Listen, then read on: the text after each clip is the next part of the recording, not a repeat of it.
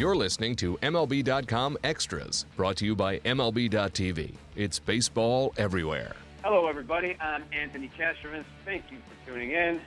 We are going to talk White Sox as we do each week with Scott Merkin, the fabulous Scott Merkin. Merk, how you been, buddy? I'm good, and you know, the, hello everybody. Uh, you got you got a little of the late great Mel Allen there, I think, when you uh, when you started there. And I don't know if it was intentional. hello everybody. Yeah, that was nice job on that. Yeah, I came out of the came fired out of the cannon this morning. uh, all right, so Carlos Rodon, let's talk about him. He did not have uh, as good of a start uh, to this podcast as, as I just presented to you. He did not have as good of a start against the Angels on Monday night. Um, and it's interesting because there's some numbers floating around going into that start uh, without getting into the specific numbers because I don't have them in front of me. But he was getting a ton of swings outside the strike zone with his slider, and that just kind of spoke to what a weapon that pitch is and is becoming. Um, but then he had a really rough night. Couldn't get out of the first inning. Uh, what was said about that start, and uh, where does he go from there?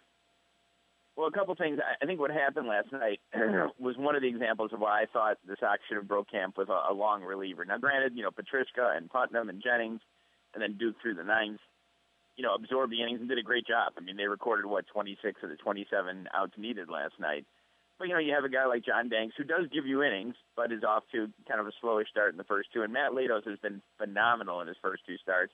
But you know, again, he was kind of a question mark coming in.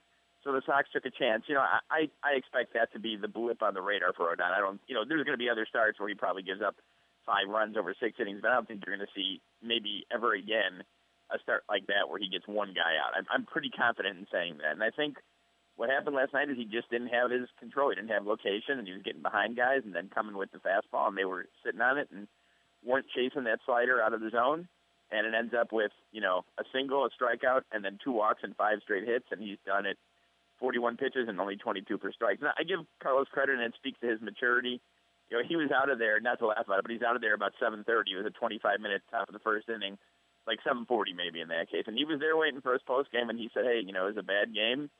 He's going to forget about it, move on to the next one." And you know, he's a young pitcher. It, it happens to great pitchers. Chris Sale is arguably one of the you know top five starters in the game, and he got knocked around a couple times last year by by the Twins. That come off the top of my head that comes to mind. So again, just a rough night for a young pitcher, and I'm sure he'll get back at it today and be ready for the next time out. It's almost as if the Angels were reading the same numbers we were and saying, "We're not going to do that. We're not going to chase that pitch like everyone else is doing." So uh, yeah, and you know, you know uh, Eaton, Adam Eaton had a good comment post game. He said Adam had a lot of proverbs, a lot of baseball proverbs post game last night. He said that you know. I'm paraphrasing. I think he said that base, baseball has two kind of people: either those who are humble or those who are about to be humbled. And he said that he kind of laughed with Rodon that he was going too strong for too long a period. He had he had a stretch of ten straight quality starts going into last night, dating back to last year, with an ERA like one seven three during that stretch, and he was six and three. So maybe, in all honesty, you know, he had a couple times where he got knocked around little in sprint train. Maybe this was just one that was due. I'm sure the Sox would have liked it to be due with, you know, if he was going to have a rough night, four or five innings, what one third of an inning actually had ripple effects because JB Shuck was optioned to Charlotte after the game, and they'll be calling up a pitcher before the game today.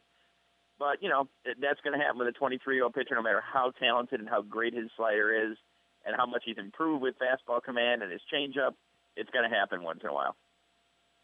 Absolutely. Uh, this week we saw Carlos Rodon at his worst, and we might have seen Chris Sale at his best uh, last Friday night against the Rays. A two-hit, nine-strikeout shutout uh, certainly one of the strongest starts of his career statistically. But uh, your your Cy Young pick's looking pretty good so far, Mark.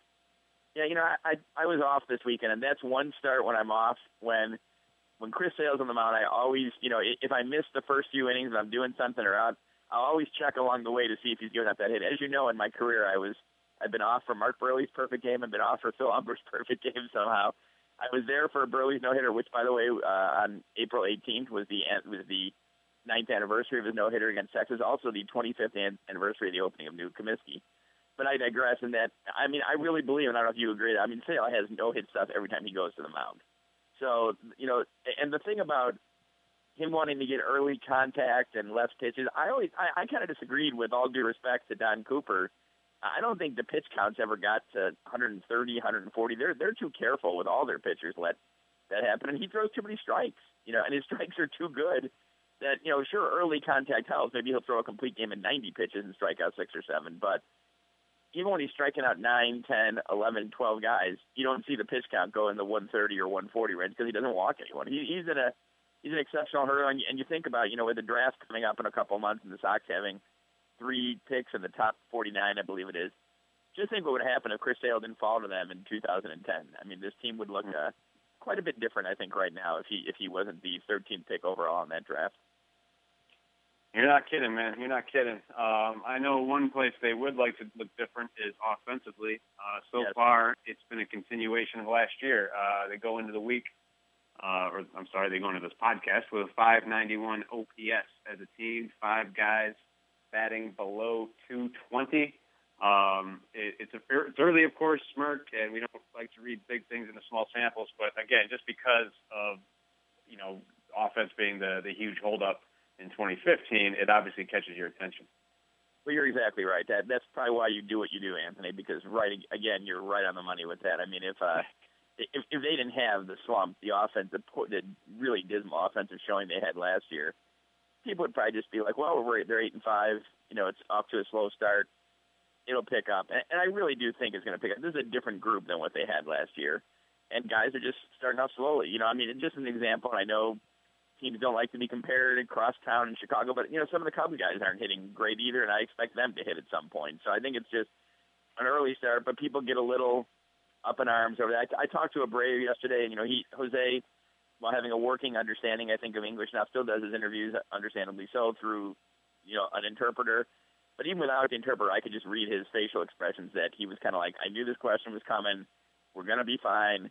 You know, I, I don't feel in great rhythm right now, but I'll get there. And I, I think he believes it. Now, again, I know people don't want to hear that. They want to see three for four. They want to see a 12 hit game. They want to see a seven run game. That's six runs in 11 or 11 runs in six games. I'm sorry.